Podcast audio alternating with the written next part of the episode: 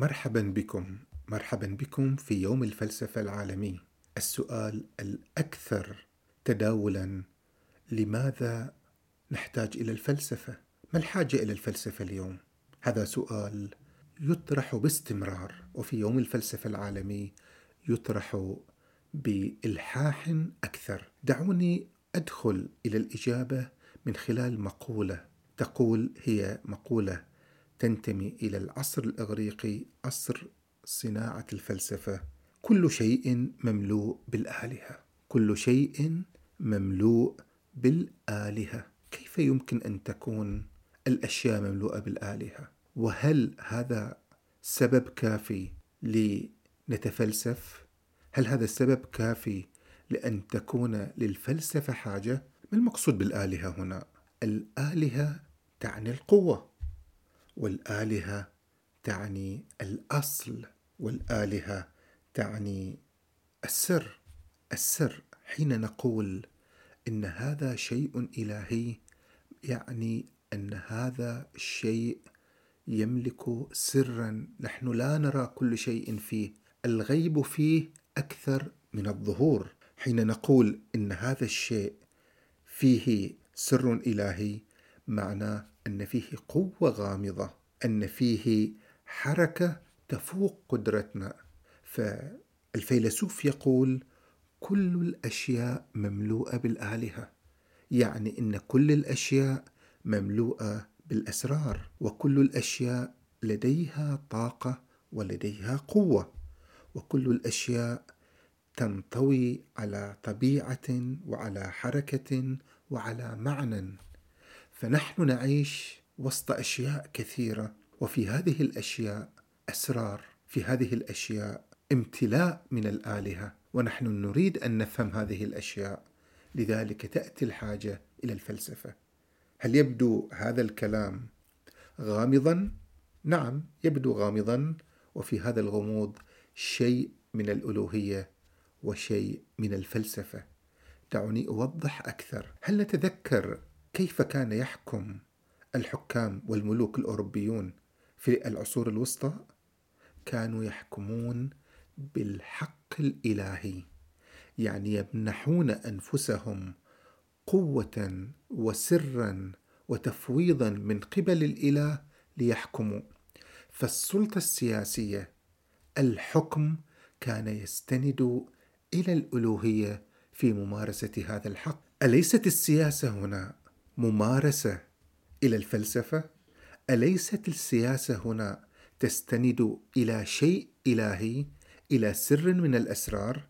لو بقي هذا السر بعيدا عن الفلسفة بعيدا عن فلاسفة الأنوار الذين أبطلوا هذا السر وأبطلوا هذه القوة وأبطلوا هذه الشرعية وأسقطوا هؤلاء الملوك هل كان يمكن أن تكون لدينا ديمقراطية؟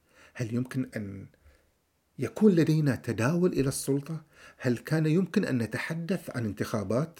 اذا الانتخابات الديمقراطية تداول السلطة البرلمانات الدساتير هي وليدة الفلسفة لأن الفلسفة هي التي استطاعت أن توضح لنا أن هذه القوة وهذا السر وهذا الحق زائف وليس حقيقي وأنتم لم تكونوا تملكون هذا الحق الإلهي.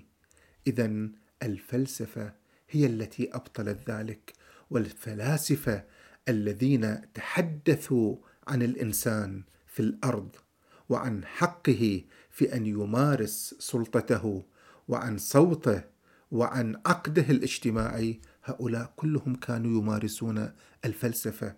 نحن نحتاج إلى الفلسفة لأن القوة التي تحكمنا تحتاج إلى المساءلة تحتاج إلى الاعتراض تحتاج إلى أن نوجه لها أسئلة نقدية ولا نتركها تمارس الاستبداد.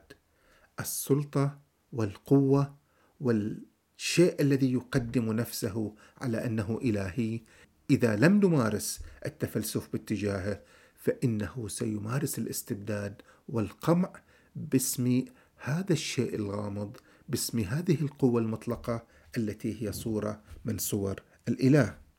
هذا مثال. مثال آخر. سلطة اليوم وسائل التكنولوجيا ووسائل التواصل الاجتماعي. ألا تمارس هذه القوة سرا غامضا علينا؟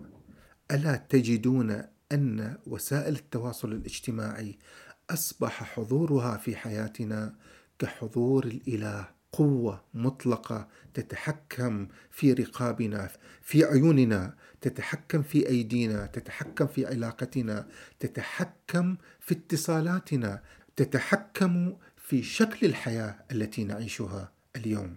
هذه وسائل التواصل الاجتماعي. ألا تطرح أسئلة؟ ألا نحتاج إلى أن نطرح أسئلة عليها أيضا؟ من يملكون حق امتلاكها من يملكون التحكم بها من يجنون ارباحا من خلالها من يملكون أسرار الناس ومعلومات الناس ويتحكمون في الدعايات وفي الإعلان وفي الانتخابات. يطرح هذا التملك وهذا التحكم أسئلة أيضا نقدية من يقوم بذلك؟ الفلسفة. الفلسفة هي التي ستطرح الاعتراض هي التي ستطرح الأسئلة هي التي ستناقش هذا الحق. هل هناك حق لشركات معينة وتطبيقات معينة ودول معينة أن تمارس هذا الاحتكار وأن تتحكم في الآخرين؟ هذه أيضا أسئلة الفلسفة.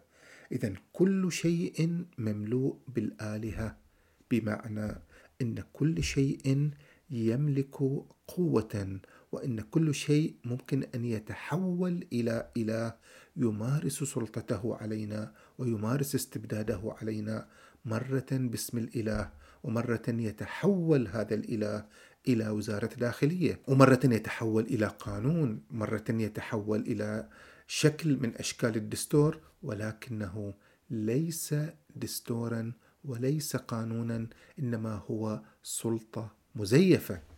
هكذا نحن بحاجة دائما إلى الفلسفة لأننا نريد أن نفكك تسلط الأشياء التي تقدم نفسها على أنها مملوءة بالإله. في كتابي مثلا إله التوحش، لماذا أنا أسميته إله التوحش؟ لأن هناك من يفتك بالناس ويقتل الناس باسم هذا الإله. يقول أن الناس قد كفروا يقول أن الناس قد تخلوا عن دينهم وأنا الوحيد الذي أملك حق التحدث باسم الإله وبالتالي سأمارس هذا القتل وهذا التوحش باسم هذا الإله.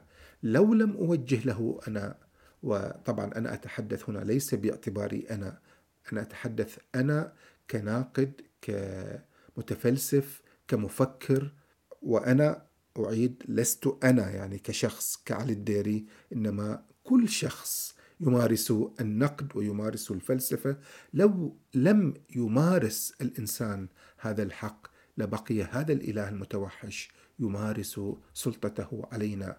إذا نحن نحتاج إلى الفلسفة لأننا نحتاج إلى أن نبطل مفعول كل شيء ممكن أن يمارس سلطة إلهية استبدادية علينا. سواء كان حاكما ملكا وسيلة تكنولوجية وسيلة من وسائل التواصل الاجتماعي قانونا أي شكل من هذه الأشكال هو يحتاج إلى مساءلة. نحن نحتاج إلى الفلسفة لأننا نحتاج إلى سلاح السؤال لنبطل أي صورة من صور الاستبداد. شكرا لكم.